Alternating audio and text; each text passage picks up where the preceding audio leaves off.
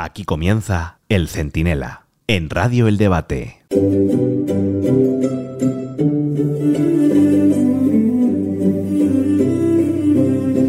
Pedro Sánchez ha estado literalmente escondido en la Moncloa desde el día siguiente a las elecciones generales. Dijeron que se iba a la Mareta, a ese palacio que le regaló el rey Hussein a Juan Carlos I y que ahora utiliza él, pero ahora hemos sabido que no, que estaba en Madrid, probablemente dirigiendo desde su teléfono móvil personal, ese que tiene más peligro que un mono con una escopeta, pues las conversaciones con Puigdemont, Otegui, Junqueras y el resto de jinetes de la apocalipsis. Y no contento con eso, ahora reaparecido en Marruecos, pues quién sabe si para comprarse una alfombra o para ponerlo una Mohamed VI de Rabat y primero de Sanchistán. Soy Antonio Naranjo, esto es el Centinela Express y en un momento se lo explico todo.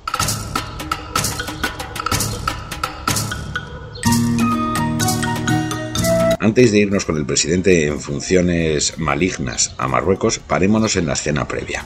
O sea, que mientras todos creíamos que estaba de vacaciones en Lanzarote, estaba parapetado en Madrid, sin dar explicaciones a nadie, haciéndonos creer que estaba descansando y sin tener a bien comparecer en público para dar su opinión sobre pactos, investiduras y los precios que está dispuesto a pagar por todo ello. Nadie le ha dado importancia a esto, pero la tiene, y mucha. O sea, Sánchez es un señor que no ha ganado las elecciones y que tras perderlas se ha retirado de escena con la coartada de que estaba en las Canarias, cuando en realidad se ha debido estar dedicando pues a armar su gobierno pues con Frankenstein, la momia, el hombre lobo y la bruja avería. Es decir, es que esto es muy grave. Ha mentido premeditadamente a la opinión pública sobre su paradero y se ha ahorrado las comparecencias públicas que cabría esperar de un presidente en funciones, aunque sean malignas, en un momento de especial inestabilidad política en el país. No reconozco la derrota, no me reúno con Feijó, no aclaro nada a nadie, me escondo en la Moncloa, hago mis cositas con los socios a escondidas y lo remato todo yéndome a Marruecos. Mejoren eso si pueden, pero no van a poder, porque tenemos a un presidente totalmente desbocado al que le sobran los 11 millones de españoles que no le votan le sobra pues ese engorro democrático que es el diálogo con cualquier partido que no le apoye. ¿eh? Le sobra decir dónde está. Y le sobra mantener las formas, al menos, y no irte de vacaciones a un país sospechoso de haberte espiado. ¿Pero esto qué es? ¿Dónde hemos llegado? Para que todo un presidente se permita hacer lo que le dé la gana, incluso en asuntos tan delicados como la posición internacional de España. Miren, es verdad que Estados Unidos e Israel están con Marruecos a partir un piñón, ¿eh? Que están ahí todo el día comiendo cuscús y celebrando el Ramadán juntos. Y que Europa una vez más no sabe hacer otra cosa que ejercer de pagafantas.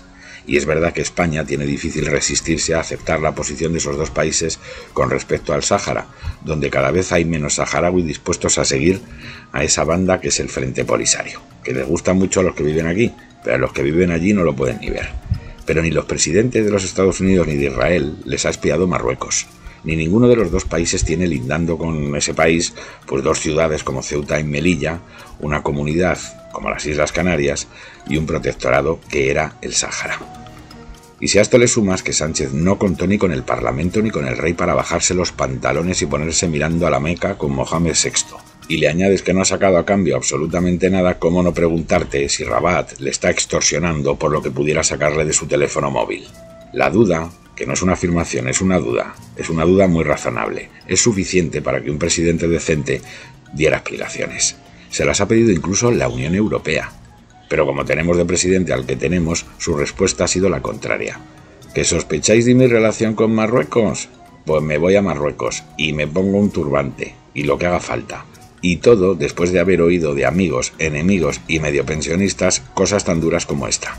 Yo no soy capaz de ver el beneficio para España en su política con Marruecos. Usted sabrá y la historia, a usted que le preocupa, le juzgará. Quien ha cambiado de posición, por cierto, con una enorme opacidad, ha sido el Partido Socialista. Y creo que quien tiene que dar todas las explicaciones en este caso es quien ha hecho un giro injustificable. Los saharauis no solamente son nuestros vecinos del sur, son nuestros hermanos y a los hermanos no se les abandona. Ya ven cómo le ponen Belarra, Yolando Díaz, Feijó y hasta Rufián. Pero a Pedro le da igual. Ya le pueden poner la cara colorada que el tío dirá pues que ha tomado el sol de más. Y además digo que me lo pago yo, ¿eh? canto el morro, lo cual es una confesión de culpa y no un acto de dignidad. Porque si se lo paga hoy, señor Sánchez, ¿por qué no el año anterior, el anterior y el anterior?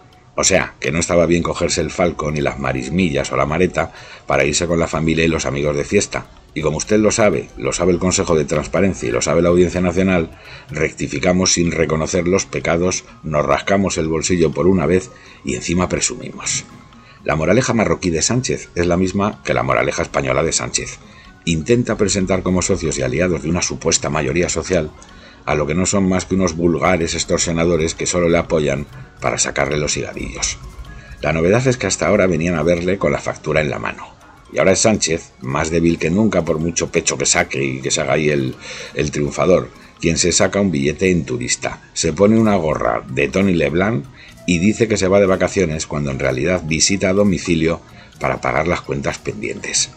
Hoy en Rabat y mañana tiene toda la pinta en Waterloo.